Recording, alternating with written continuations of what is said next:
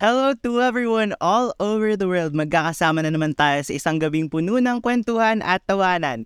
Dito pa rin sa The Ganito Kasi Yan Podcast, powered by Animal Podcast. At kasama nyo pa rin ang inyong podcaster by day, cramming Atenista by night. It's your boy, Jacob.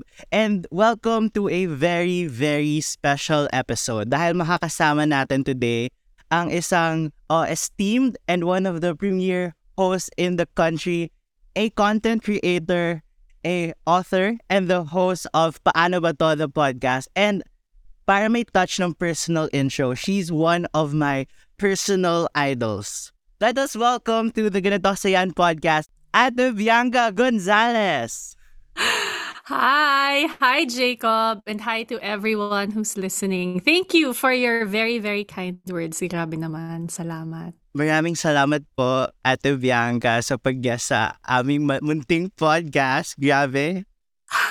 It's funny because when I found out the name of your podcast, ang una talagang pumasok sa isip ko is when I came out with Paano Ba To? And it was a book at first. People were saying, you should write a second book at dapat ganito kasi yan. Which is an answer. So technically, ang title ng podcast mo ay sagot sa title ng podcast ko. Oo nga po, eh, grabe. I'm honored. When I heard that feedback, nakakakilig. Like, coming from one of your, like, personal idols in life, grabe.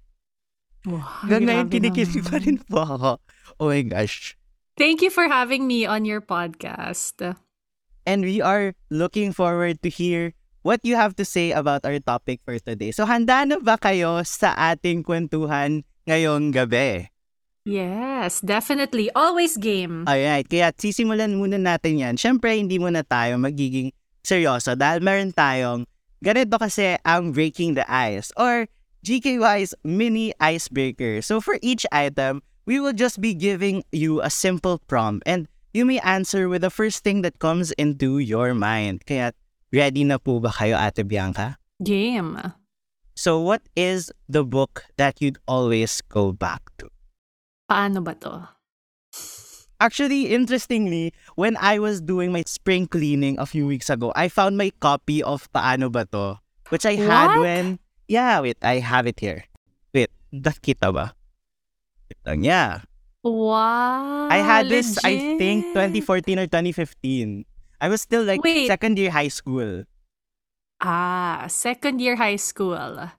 And then you got it for you or Yeah, did for someone gift it myself. to you?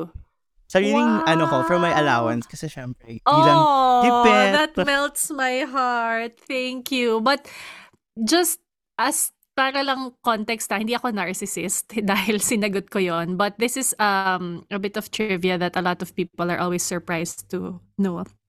I'm not a big reader. Hindi ako malakas magbasa ng books. You know there's some people na talagang they devour like a book, four books a month.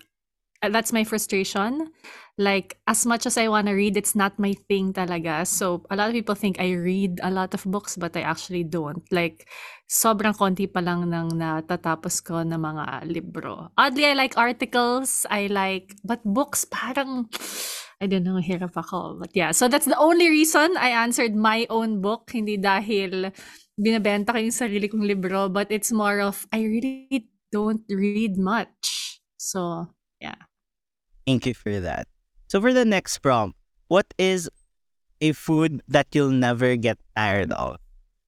Japanese. Anything Japanese. Oh. Why is that?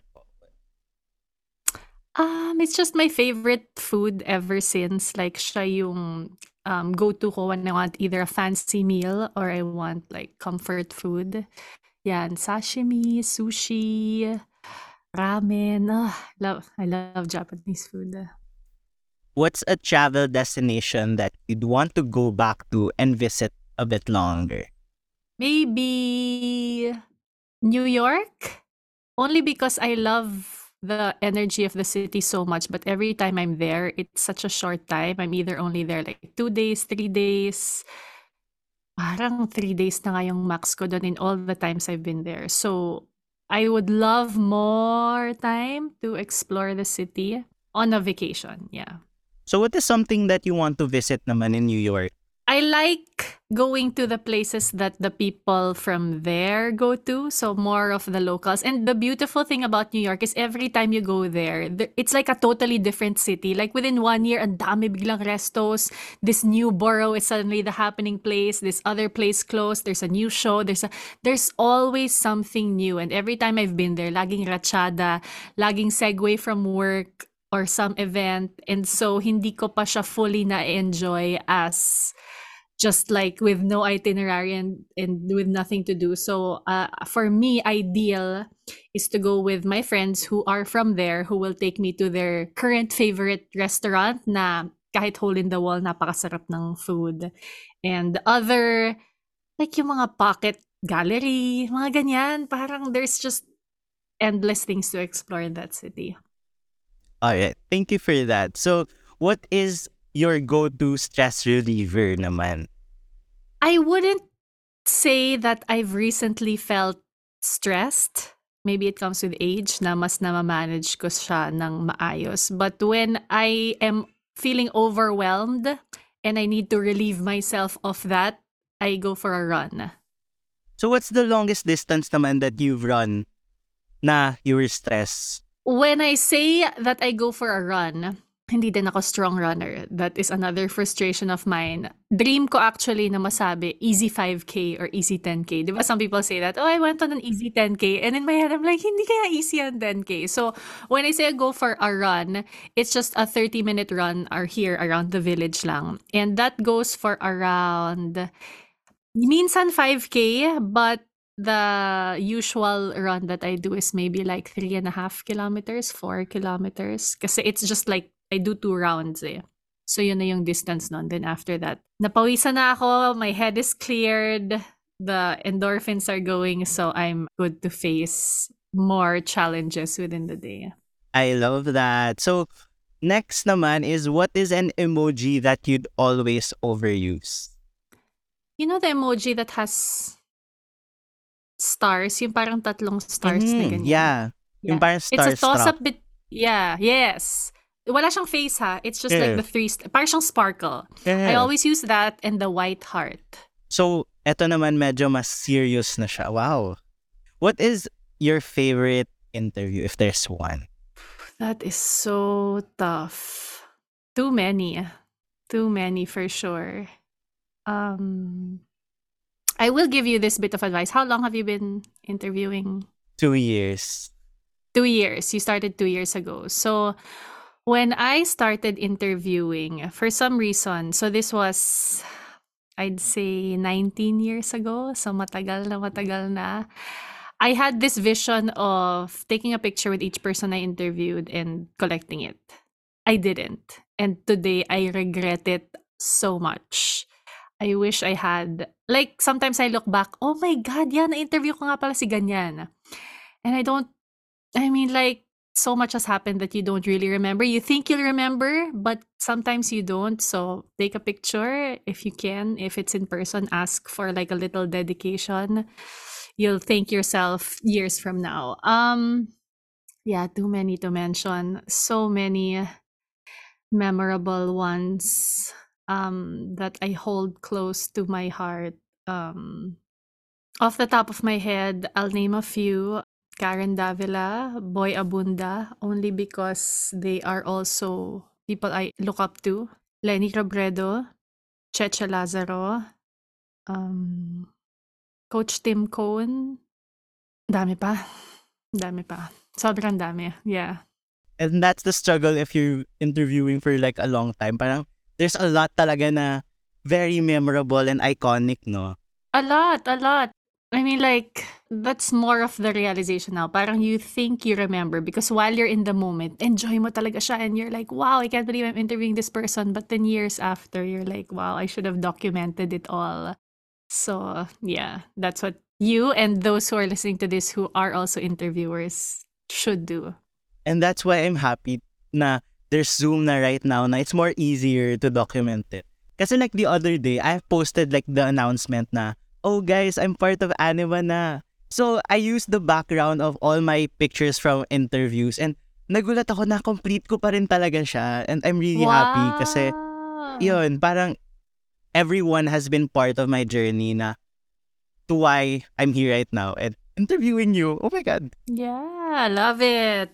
Love it. So, if you were asked in one word, how would you, Bianca Gonzalez, like to be remembered? I'd say super, only because it's a word I always use. Yeah, and talagang when I hear super, talaga laging ko siyang ina-associate with Miss Bianca Gonzalez. Naks, grabe naman. Nagkataon lang because I I remember when I signed up on social media because my family name is common, Gonzalez, right? And so Yeah. when I tried Bianca Gonzalez, meron na, ang dami. I, probably some Mexican who has the same name as me. So when I was thinking, ano pwede kong name? At the time, I was in college. I signed up on Twitter 2009 eh. Ah, no, I was not in college. I was like five years out of college. And sabi ko, anong pwede kong gawin? But at the time, I was more idealistic. Like, feeling ko, like I wanted to change the world type of thing. So, sabi ko, ah, I am super Bianca. So, ang nangyari, kinailangan ko na lang panindigan. So, that's like really the story. And I guess when I see the word, and then when I see the username, that in itself motivates me super ka pala ha, gusto mo yan ha, o sige nga, patunayan mo. Parang naging ganun yung purpose niya in my life. So I have a very special place in my heart for the word super. And I love na napanindigan talaga throughout time from 2009 hanggang now in 2022. Sana, sana. So last po for this icebreaker, what is your favorite place on Ateneo and what is your favorite memory there? My favorite place does not exist anymore because um do you have you heard about the bench culture in Ateneo? Which bench culture? the bench culture of when you were probably still like in grade school. So when I was in college, I was in Ateneo 2000 to 2004. The bench culture was you can't just sit on any bench. It was territorial and if you sit there, parang merong sort of those people who own that bench or whose turf is that bench will really like either stare you down. There were horror stories pa ng binuli talaga dahil napaupo doon yung freshman, hindi niya alam. So, during my time when I was a freshman, the quad, Ah, it's now called what's it called? the Zen Garden. Oh my gosh, really? Oh, it wasn't so zen during my time, definitely. So it was called the quad. It's still a square, Yeah. right? With a tree there. So that was full of benches. Yun ang tambayan ng most of the students. And again, if you're a freshman, you can only sit in a bench if you either have a sibling, if you know someone, if they allow you to sit there, if they adopt you, and you can sit there in their turf. So in the whole quad, hati-hatiyan ng iba-ibang bench. So there was the Conyo bench, the Rancho, the Com bench, etc., etc. I was lucky because my sister was a senior when I was a freshman. So by virtue of her, naman ako ang Snake Pit. So Snake Pit was a bench by by Berkman's, like by the path na ganyan. And that was the only reason I was able to sit there. And then on my second year, they took out all those benches to clear EDSA Walk. Is it still called EDSA Walk? Yeah, Ed sa Okay. walk pa rin. So they wanted to clear it. 'Di ba ngayon wala na siyang bench? Dati Mhm. imagine punong-puno yan ng bench, allowed pa magyosi sa bench at that time. It was just like not a zen garden at all during my time. And so when they took out the benches in the quad, they left the benches by the cafeteria. So doon kami lumipat. And then yun, I was hanging out there until I was fourth year. So I was batang bench, hindi ako mahilig lumabas sa katipunan to eat. Happy na ako na spending my breaks as an introvert, happy na ako just people watching on the bench. And that is absolutely my favorite place. Favorite memory? Too many because I really love my days in Ateneo. I have so many memories that I will cherish forever, kumbaga. Kaya enjoyin mo ang college years mo. I guess my favorite memory would be many people. And one in particular would be a professor that I always say changed my life. I don't know if he still teaches currently, but Dr. Leo Garcia, who at that time was my philo professor and then naging dean of humanities siya when during my stay. And I fell in love with philo dahil sa kanya. So kahit com ako, um, I think we're the same course. You're AB com, right? So my major was com, but my minor was philo because of this professor. So dami. If only I could go back to college, I super would. I loved college. I love to hear that stories and super interesting how things have changed throughout the years. Before kasi it was like the like it was the place to to have a tambayan and I'm happy that you don't have to go through that turf bench culture anymore because yeah, it was something. and now parang ano na siya, tambayan na lang talaga yung is there JSEC na during your time? It's a canteen by the JG song. Ah, no, no, not at all. Not at all. The canteen by the parking area? Yeah. No, none, none. Oh my gosh, wala pa. Super wala pa yun. When I was a senior, bagong-bago pa lang the SEC buildings. So, yeah, wala pang canteen doon. Very, very interesting. I love it. Ang galing ko how things have changed throughout the decades. So now, OMG, ngayon nagsiseryoso na and it gets a little bit deeper. Now, as we go to the episode proper, as we talk about handling feedback and criticism. So, Ate Bianca is the perfect person to ask about this. And uh, to have a serious kwentuhan, hopefully hindi naman super serious, mga sakto lang. Mga may, medyo may tawanan naman. So, Ate Bianca, what is the harshest and worst criticism that you have ever received? So, doon na tayo sa intense agad? Again, a lot. Maybe it's a function of being, of working for so, so, so long. Anything and everything that you could think of. As a host, the worst criticism would be, ang boring naman ito, or nakakaantok naman to mag-host, or you'll never be as good as whoever, or laos ka na, or a lot of things. Um, as a morena, Dami din. Itim-itim naman ito, itim ng tuhod, ang dumi-dumi tingnan, ang itim sa TV. Off the top of my mind, those are just being vocal on social media because I am quite opinionated ever since. Satsat ng satsat, mema, bayaran, mag-alaga ka na rin ng bata imbis na dumada ka dyan, and so on and so forth. So, a lot a lot, a lot, a lot, a lot. And all hurt? I mean, I can't say that it doesn't hurt because it does, but I guess I, I wouldn't want to say nasanay, but parang ganun ang nangyari. And how did you handle that naman? Especially na nung time na, especially now, na sobrang dami ng tao sa social media. Kasi when you started, social media wasn't really at its peak pa, di ba? Like, ano pa nun, Friendster, Facebook wasn't really that, ano, multiply, and puro blogs pa lang. So, how do you handle criticism and feedback, especially now in the age of social media? I think that because I got to start in the industry, so it was 2004 when I really started hosting professionally. I think because when I started, wala pang social media, and the feedback that we would get on our work would literally be in person by your boss, by your audience, by your um, staff on the show.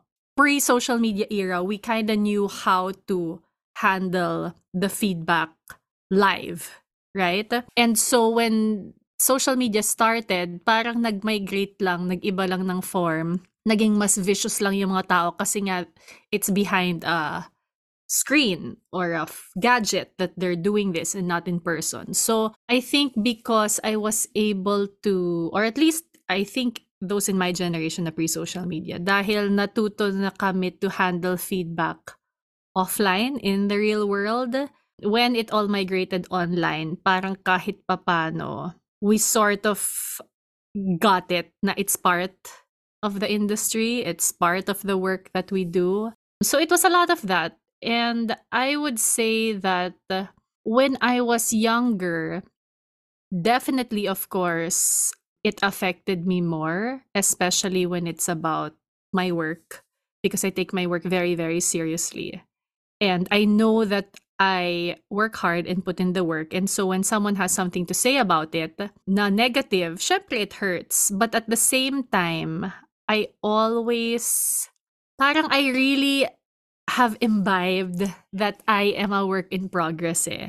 So whenever somebody gives feedback, even if it's super, super hurtful and meant to hurt me or it's constructive, I try to take away the, um, baka nga nung ginawa ko to, baka nga I could have adjusted this, done this better, asked this question, followed up like this, had less pauses, etc., etc. So I'm very receptive to what people have to say. Now that I'm older, I don't take it as personally. Kasi I think when I was younger, parang I felt like, bakit ako? Parang personal na personal yung dating ng atake when I was younger. But I guess through the years, knowing myself more, knowing my style, knowing what I have to offer and what I cannot offer, and being, I guess, secure in the fact na alam kong I put in the work eh. So technically, on that front, naghanda ako wala akong regrets doon kasi alam ko pinaghandaan ko to eh. So anything said of my work after, I can use to improve even more. So I think that's how I look at it. Of course, it was a journey to get here. Hindi naman nung nagsimula ako, ito na yung mindset ko. Siyempre, it took years to to develop that mindset. And yeah, I also wouldn't want a world wherein I don't get negative feedback because that's not the real world. On social media, I actually don't block. Hindi ko alam kung sadista ako, but I I don't. Like, I know people talaga to protect their mental health and their peace. It's really like delete, block, delete, block. I keep it there um only because uh I like to balance the nice things people say about me with the not so nice things they say as well to find parang san ba ako and to have a more realistic take. I can't just listen to the, oh, ang galing mo dito, oh, you did well here. I, I don't want that to fill my head. I want it to be a, a balance. I love that. And ang ganda din nung take na parang it keeps you grounded din, no? Na parang having that negative feedback, hearing na you're not, everything that what you do, it's not perfect and there's always room for improvement. Always. And it helps us grow then. Actually, kwento ko din pala po. Ay, sorry. No po. Okay lang. na parang, actually, during my first time na nag-live TV ako, I was super rattled after hearing feedback. Kasi I got, like, I was in Mr. Q&A in Showtime before.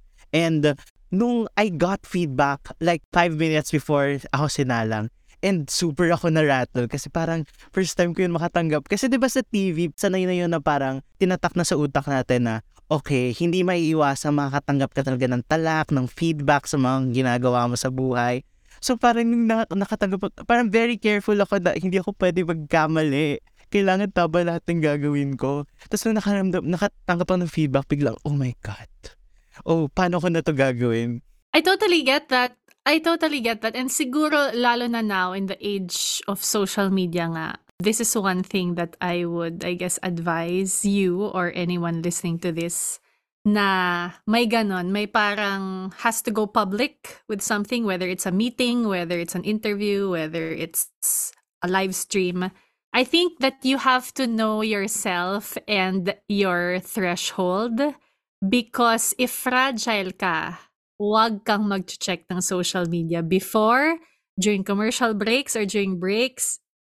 Check it like after if you're fragile. But if you feel like you're strong enough, kaya mo, you can go ahead and check it. And I say this because a lot of times, for example, Body One. So Body One, for everyone watching, that's like when a show starts, it's like the first chunk of the show before the commercial break is.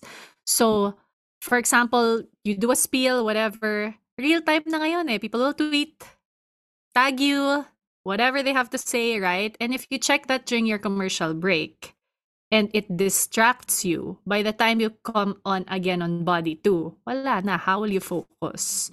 So I think it's very important that you know yourself kung kakayanin mo bang basahin yung feedback na yon. Kasi at that moment, the most important thing is for you to show up for your job 100%. The feedback can come after. So this also applies to anyone who's in a meeting, a presentation, di ba? Don't do things that will distract you from the actual job that you have to do. Because people watching you or people listening to your presentation or your pitch, malay ba nila na nag-check ka ng phone mo one minute ago and you had some devastating news that you read. They don't know that and they don't have to know that because they're there for you to show up for your job. And so, do your job as of the moment. And when you feel like you're strong enough, saka ka na mag-check ng mga social media feedback and tags kung kaya mo. I love that. Ang gandang advice nun. And especially in this day and age na parang ang dami ding tao na parang scared to receive feedback. And actually, for example, now that things have gone on-site, parang there are medyo mas hesitant na yung mga tao to take on presentation roles dahil nga, syempre before nung, on, nung online, you can have códigos, you can have cheating, oh, cheat sheets. I think everyone does naman. So parang now na kailangan talaga you come in prepared. A lot of people are scared to take on those roles due to, syempre natatakot sila. For example, with students, natatakot na matala ka ng prof or either baka their bosses So how do you handle the fear of criticism or or do you have any advice for like Gen Zs who's afraid to receive anything negative? Feedback is not your enemy. I think you have to know that feedback comes in different forms, whether terror prof yan, whether basher yan online, whether mentor yan, or a colleague that supports you. Feedback comes in many different forms. And for me, the positive feedback holds as much weight as the negative feedback. And don't look at it as parang, oh my God, I won't do this kasi baka masama yung sabihin nila. Because then what will you end up doing if you're afraid to put out anything because of what people might say? Malay mo, they won't say it. Malay mo, they like it if you make a mistake and they say something bad, then again, it's in your mindset na, okay, next time I'll improve. So, I know it's much easier said than done talaga to not fixate yourself on the possible feedback. But again, I go back to what I said kanina. If you know that coming into it, you're prepared, you did your homework, you put in the work, and you gave that presentation, that spiel, that interview your all. I mean, what more could you have done? Diba? At the end of it, whew, okay, I did my best. Or at least I did like 98% of what I feel is my best. And if negative feedback comes in after that, then gamitin mo yon as fuel to motivate you to improve. It's okay and super normal to get feedback and then you're like, down for two days, three days kasi ninanamnam mo yon. And that's totally okay because that will only, as cheesy as it sounds, it will only make you stronger. And I wouldn't say that it's a good thing na masanay ka na parang masanay ka na, oh, I'm down. But parang you will learn the skill, I guess, of looking at feedback parang from a zoom out. I learned this from Suki Salvador, who was one of my mentors when I was an editor-in-chief of Meg Magazine. So he was my publisher then. Sabi niya na parang, especially at work, don't take feedback personally because the feedback is on your work, not you as a person.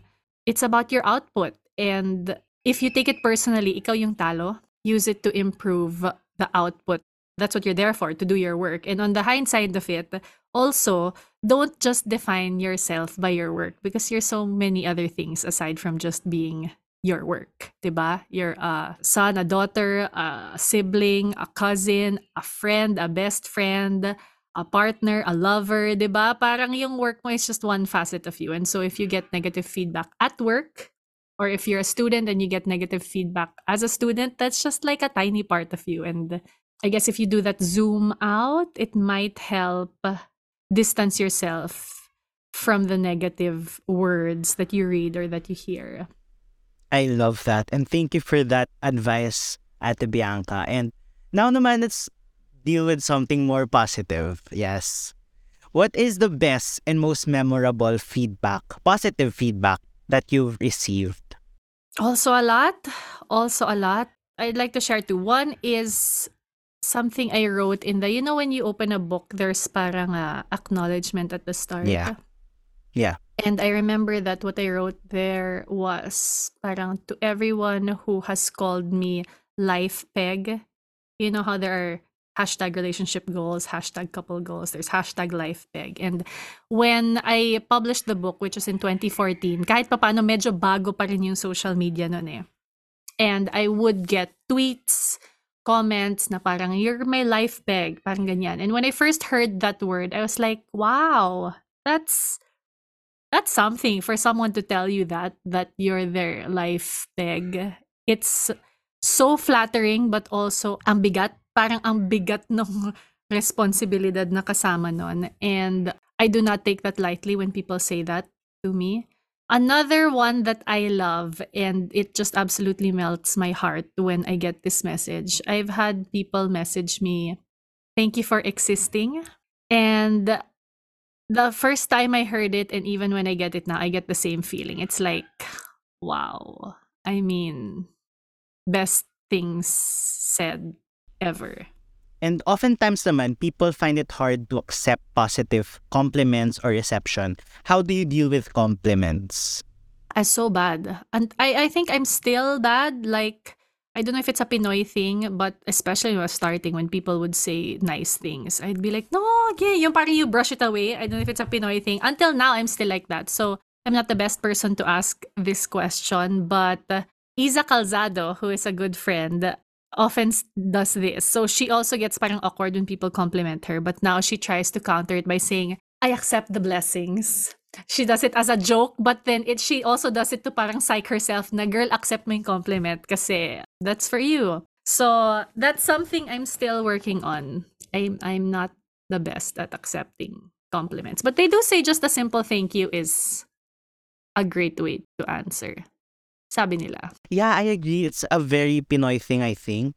Na parang we're very iffy with compliments. Na parang when we get compliments, parang hin- parang hindi ko deserve yon Parang yun yung laging, mm, ano no, laging mini-mean or parang laging reaction to that, no? Yeah, when in fact, parang the person was gracious enough to give you a compliment. And if you think about it, parang nakaka-insulto nga naman if you say, no, ganyan, di ba? So, yeah. Yeah, I have to work on that. It's really important then for you to understand din na parang, oh, you did something great na parang kailangan mo din siyang i-accept. You need to validate yourself of your work, of yourself, na you did something good or you did something good in your work or you did something great for others, ganun. So, how do you outgrow being iffy and awkward when receiving compliments? I don't think I want to outgrow being iffy only because I never want to get used to being complimented. Not because I'm hard on myself or not because I feel I don't deserve it. Feeling ko naman there are times that I do and feeling ko naman I'm not hard on myself. But more of, I always wanted to feel, wow, really? I never want that wonder to go away. I never want, kunyari somebody comes in, okay, yeah, sure, thanks. Yung parang nagiging wala lang and I take it for granted. I, ay, ayoko. Um, so I don't think I want to get rid of that iffiness ever. And how do you ensure naman na the positive feedback or compliments that you get do not get into your head or how do you remain grounded despite being showered by good feedback from people around you? I guess tying back to what I said earlier about I welcome negative feedback a lot. I don't I don't brush it aside. That definitely helps keep me grounded. All right. So as a content creator naman, and in this day and age where numbers and statistics are usually the gauge for everything, how do you avoid being defined by numbers as a creator? And how do you find value in the stuff that you do? I guess because from the very start of when I started Twitter and then eventually Facebook, Instagram, eventually YouTube, and then the podcast, I was very, I have always been very clear to myself about why I'm doing it. For example, for YouTube and on YouTube kasi sanay ang mga tao na ang celebrity or TV personality, ang channel nila is a vlog about their daily lives, pranks, challenges. And I knew that when I started, like I mentioned, I'm an introvert and I'm also a very, very private person. I'm not comfortable parang doing, for example, a house tour, a room tour. It's really a day in the life. It's really super not me. I'm super private. And so I knew from the start that when I would have a YouTube channel, it wasn't about me. It was about Paano Ba To, which is the book that I turned into the YouTube series and eventually the podcast. And so I guess to answer your question, the way I don't define myself by numbers is because of the second part of your question is I know and I'm very clear on the value that I want to provide to the world. If they want entertainment and um, other types of content, there are so many other content creators that they can follow. But for my particular content with Paano Ba To, I know na kahit may lima lang na manood niyan, but it was exactly the words they needed to hear. My job has been fulfilled. And I don't let numbers distract me from that. Of course, napanghihinaan ka ng loob na parang grabe yung effort mo, nagbabayad pa ako ng editor, pero hindi naman ako kumikita dun sa YouTube channel ko because my views are not enough to earn on YouTube. But exactly that. Parang is a passion project that just had a life of its own after and I knew I wasn't in it for the monetization or the views. It was always to to serve that higher purpose of helping people answer their paano ba to questions. And so to other content creators who are worried, I guess, about numbers, I totally understand, especially if it's something you look to as a main job because brands, etc., do look at metrics. But I guess if you're not in it for the money or you're not in it for fame, that's something only you can answer. Eh. You can't lie to yourself and tell other people, oh no, I, I didn't start it for to be famous. I didn't start it for the money. Pero deep inside, alam mo kahit papano, parang gusto ko maging famous. Di ba? Parang you are the only person you cannot lie to because deep in your heart, you know why you're doing it. And if it's really not about numbers for you, then know whatever value it is you provide. Again, put in the work is strong enough for you to keep going with the type of content, whatever type of content it is you're doing. I love that. And also, I love how you ano, how you responded to the bashers or parang the comments. As I saw that I think it was last week. Was it last week? The tweet. Last month yata. Yeah, that took a life of its own as well. Yeah. I mean, kanya-kanya, 'di ba? So how do you avoid naman, especially in you're in the showbiz industry, how do you avoid being like carried away or parang pressured into doing, for example, riding on whatever's trending or whatever's popular, especially na hindi naman yun yung goal mo. How do you avoid that kind of to be pressured with that society, um, parang that everyone around you is doing that and you're doing something different? Okay, here's the thing. When I started in the industry, I knew I wanted to host only. And I was asked many times, do you want to act? Do you want to audition for this teleserie, this movie? Do you want to sing? Do you want to dance? And so on and so forth. And I knew in my heart of hearts, and thankfully I also had the support system that I needed to say, I just really want to host. And this is something that I want to hone my craft. I want I want to hone my craft in hosting. And so I make that cuento because when you are so sure of who you are and what you want to do, then it would be easier to resist riding on what other people are doing. So, in essence, my absolute top advice is really you have to know who you are And the more you lean into who you are, kasi iba-iba tayong lahat eh. Iba-iba tayo ng trip, iba-iba tayo ng background, iba-iba tayo ng interests. And the more you lean into that, the more unique you are, the more your uniqueness will come out. And the more you show that to the world, the more nila titingnan ikaw at sabihin, ah, wag na natin ipa-audition yan para mag-artista kasi hindi naman yan aarte talaga. The more you show the world who you are, the more the things that you are aligned with come to you. Because they see eh, the things that you do, the values that shine through what you do become so clear na yun din yung opportunities na lumalapit sa'yo. And the more you know who you are, it's so easy to say, hindi ko gagawin yung isang, for example, challenge or prank. Kasi people naman who, for example, you're a content creator, people who follow me know na hindi naman ako yun eh. Or you could be the total other spectrum of me who is a super happy-go-lucky, try anything. Yun, okay lang for you to try all the challenges you want because in your heart of hearts, alam mong you're just that open, happy-go-lucky content creator. So, it really all starts from kailangan kilala mo yung sarili mo.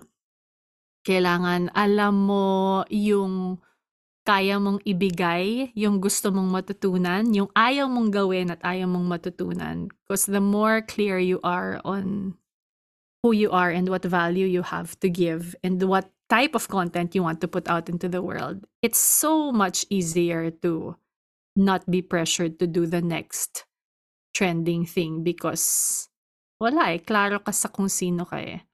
As cheesy as it may sound, that will super be your guiding principle in whatever it is you decide to do in your career down the line.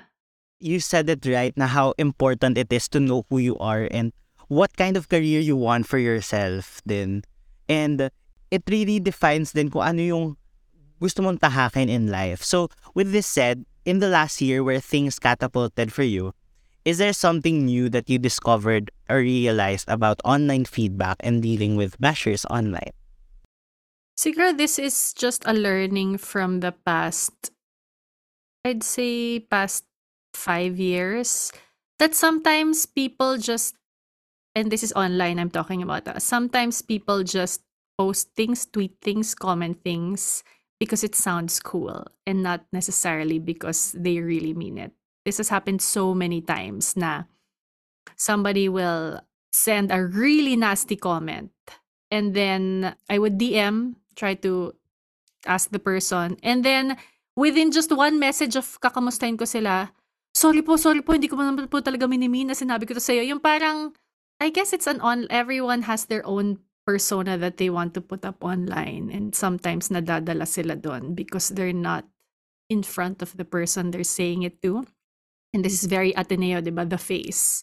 It's very philo. I always say it as a as a rule of thumb. I always say this in social media talks that I give. Only comment online what you would actually say to that person's face if this person were in front of you. If kaya mo murahin in person, then go ahead by all means murahin mo online. Pero kung hindi, don't. And also, ah, this is one thing that I also just learned in the past couple of years when it comes to negative feedback I truly believe in the saying, hurt people hurt people. And so, a lot of times when somebody messages me really hurtful things, na alam mong, you know eh, you know na parang when they word things na gusto kang saktan rather than just like something nasty, I always try to reframe it and say, wow, ano kayang pinagdadaanan nito for this person to find the time and the balls to message someone they don't even know these really terrible things. And when I frame it that way, I'm like, siguro mas matindi yung pinagdadaanan niya. So, bayaan ko na lang siya. I love that. Parang ang ganda din how you put into perspective how you consider not just like, oh, kasi sometimes when we receive something negative, parang the immediate reaction is defensive sa self eh. Defend yourself eh, na attack din eh. So parang I love how you put into perspective na iniisip mo, what is this person going through kaya na nasabi niya yon Again, this this didn't happen overnight. I didn't start with this mindset at all. It took years of going through so much bashing, especially last in the last elections, 'di ba? Parang you go through so much bashing and so you have to take time to really sit down and filter and think about how you feel about all these things. And to your point kanina about parang when you hear feedback, the immediate ano defense. This is also why knowing yourself is so important. Because all the things that I said kanina when you asked me parang hurt, most hurtful feedback.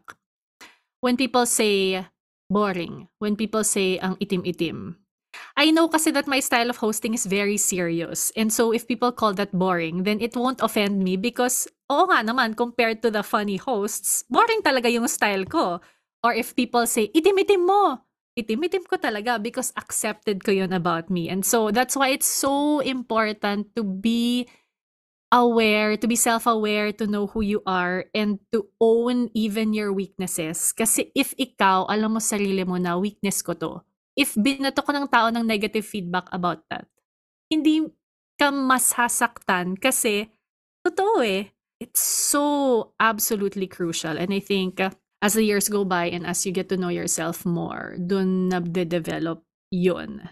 And it will take time. So be kind to yourself while you're still getting there, trying to figure out how who you are. I love that.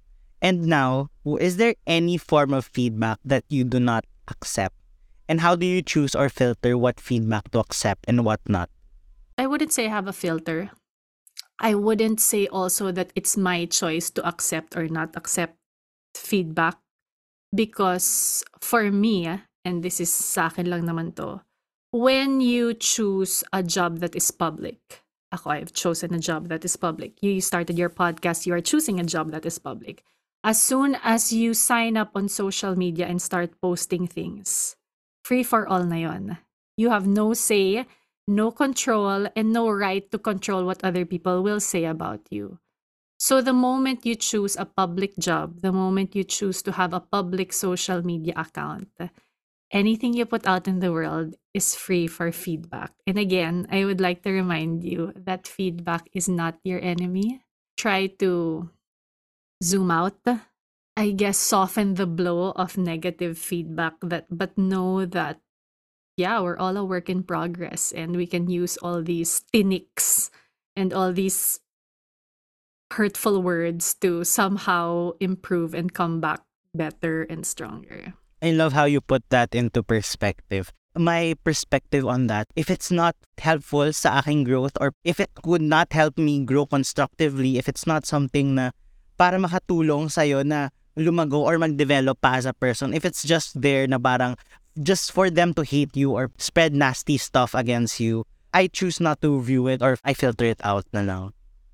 Yeah, I mean, kanya-kanya naman tayo ng way of handling feedback for sure. But um, I've found that it's gonna take even more work to have to filter feedback rather than mindset ko na lang yung i-shift ko, which will be more, I guess, easier.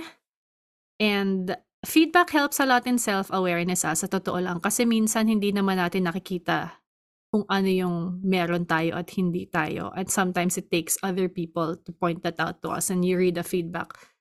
Oo nga no, ngayon ko lang na-realize yun. It's because of this random person messaged you online, right? So, yeah, I mean, yeah, feedback is not your enemy, again.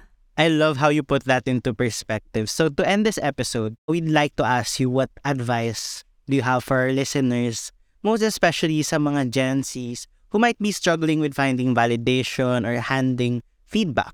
I think I've said a lot of advice on feedback. So you mentioned a new word, validation. Again, I'm so I'm 39 years old just for perspective. I've been working for 19 years professionally. And so lahat ito parang galing nga sa ilang taon ng ups and downs of a career and of many life stages. Yung validation, Parang recently lang naman nauso na word yan, but I guess it's extremely tied to self-worth. Definitely journey for you to have a strong sense of self-worth. Kasi when we're all younger, syempre, ang dali pang to compare ourselves to others. Our insecurities are at its peak we're still trying to figure out what we wanna do or kung saan ba tayong path dapat. Kung tama ba yung ginagawa natin. Kung nahuhuli ba tayo compared to others who are in our batch. All of these things. And it's really hard to build a strong sense of self-worth. But yung we always hear this, diba, na parang don't find validation in numbers or other people's comments or what people have to say about you. It may sound generic and cheesy, but it's true eh.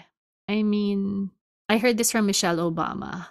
And she said, you have to like yourself. You have to like who you are. And you have to like the person you're becoming because doon nanggagaling for me yung self-worth. Why will you need other people to compliment you or to say nice things about you? Which of course is great ha. Oh, ay, hindi ako hypocrite. Hindi ko sasabihin na ayoko makarinig ng maganda from other people. Syempre, eh, we all like that. But um, if you genuinely like who you are or at least the person you're becoming or you're working towards becoming the person you want to be, then that self-worth gets stronger and a good support system helps. And most importantly, I think to have a strong sense of self worth, you have to be very clear on your values. I don't think values are talked about enough. Sa totoo lang.